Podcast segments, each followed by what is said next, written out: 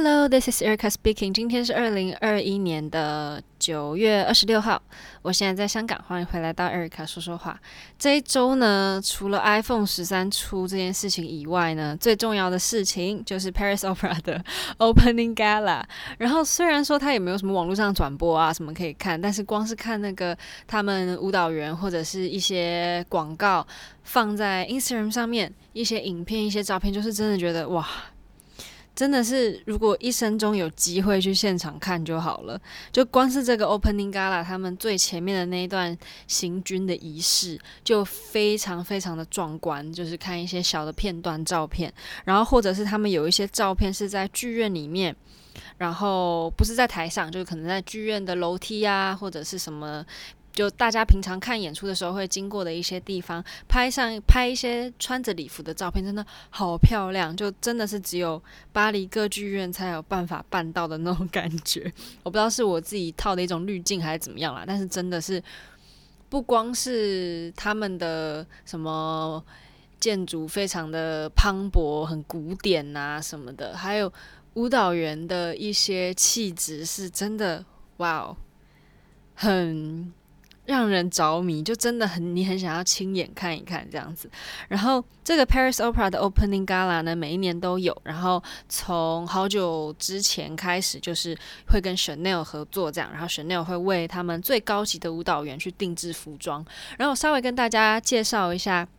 他们舞蹈员的位阶，因为跟我们平常听到的可能不太一样。那那个法文的部分，我比较不太确定怎么念，所以我也不在这里误导大家。就总之的，大概就是分为群舞、群舞领舞，然后还有往来于群舞，还有主角之间的独舞，还有第一舞蹈员，还有最高等级的舞蹈员。然后这个最高等级的舞蹈员呢，几乎就等于像明星一样，就是巴黎歌剧院的大明星，就。身价不菲的那种感觉，尤其又加上他们的气质啊什么，所以就是你可以身为巴黎歌剧院的最高等级舞蹈员，就是一种人生的光荣。就前几个月吧，有一位韩国的女舞者叫做朴世恩 （Park Se-eun），她在前几个月跳完《朱丽叶》的时候，就《罗密欧朱丽叶》谢幕的时候呢。被指名为最高等级的舞蹈员，那时候也是还蛮大的一个新闻，因为她是亚洲出生的第一位，然后她也是也三十岁了，差不多，他应该是经历了十年的历练，一阶一阶往上爬，然后终于到了这个最高等级舞蹈员，所以真的很希望有一天可以去巴黎歌剧院现场看。这位韩国舞蹈员的演出，对，然后对他们的阶级差不多说就是这样子。然后 Chanel 是会为他们最高级的舞蹈员去定制服装，所以你光是想想，就是假如说这听我 Podcast 的朋友们呢，比较对舞蹈没有这么接触的话，稍微肤浅一点的讲法，就是这个演出呢是。劳力士还有 Chanel 赞助的一个舞台，你就可以想象是多么的，诶，bling bling，就是嗯，高级，好肤浅的形容词哦，就是高级。然后，对，那气势真的是没有话说，因为你想象他们这么多人的就舞蹈学院就这么多人，然后。舞蹈团也这么多人，然后全部一起在台上穿着白色的兔兔，然后全部站着，然后行军，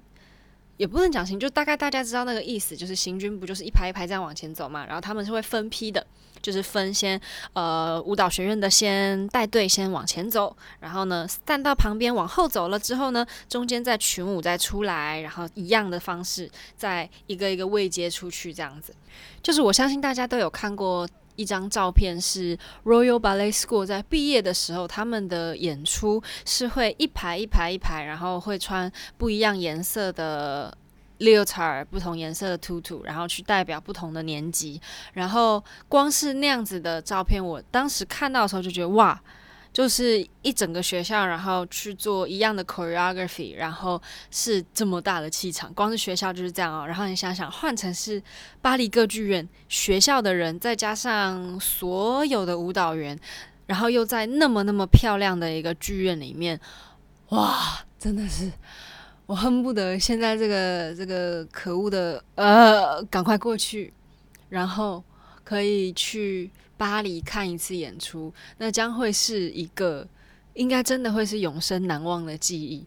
好啦，那巴黎歌剧院讲完了，再来分享一下我们这一周排的《睡美人》。我们这一周呢，把序章跟第一章排完了，不是第一章，第一幕，序章跟序幕跟第一幕，小说看太多了，对不起。好，反正这个序幕呢的故事就是在讲他出生了嘛，然后哦，奥罗拉出生了，然后在他的出生的一个 ceremony 上面呢，就有各个仙子来给他不同的祝福嘛，什么勇气呀、快乐。啊真诚呐、啊，美丽呀、之类的，然后反正就一个一个给他了这些礼物了之后呢，就有一个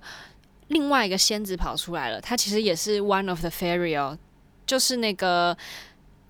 每次童话故事里面都会叫他坏人啦，反正他就出来了之后，他就说那。为什么你们不邀请我来这个 ceremony 呢？这个奥罗拉这么可爱，她出生了，你们为什么就只有这些人？那个邀请表上面就是这些人，而没有邀请我来，也送她礼物呢？没关系，我不请自来，我也送她一个礼物，这样子。然后他送给她的礼物是，他在十六岁生，他活不过十六岁生日，在十六岁生日当天呢，会有呃被缝纫机去扎到手，然后就死掉这样子。然后这个。紫丁香仙女呢就说：“没有没有，她不会死掉，她呢只会沉沉的睡去而已。”这样，然后呢，因为虽然紫丁香仙女的魔力有高过这个坏仙女，但她的魔力也没有办法大到可以让她把这个诅咒给取消吧？我在猜。然后反正呢，她就改变了这个诅咒一点点，就是她只会沉沉的睡去这样子。然后这个序幕呢就结束了。第一幕呢，就是奥罗拉长大啦，十六岁生日，然后就很开心，他的朋友也出来跳舞。结果呢，这个礼物呢，还是不小心到了奥罗拉的手上，然后他就被扎到了嘛，然后就昏过去了。嗯，然后这一幕就结束了。对，然后第二幕呢，就会是我们下个礼拜会开始拍，然后也会连第三幕。然后第二幕是什么呢？就是。跟平常的芭蕾舞一样，就是一个有点像 dream section 的这种感觉，就是在梦中一种幻影，然后就有一堆仙子跑出来，一堆精灵跑出来，然后这个精灵呢，理所当然就是女群舞嘛。这个古典芭蕾舞剧怎么不能有这一段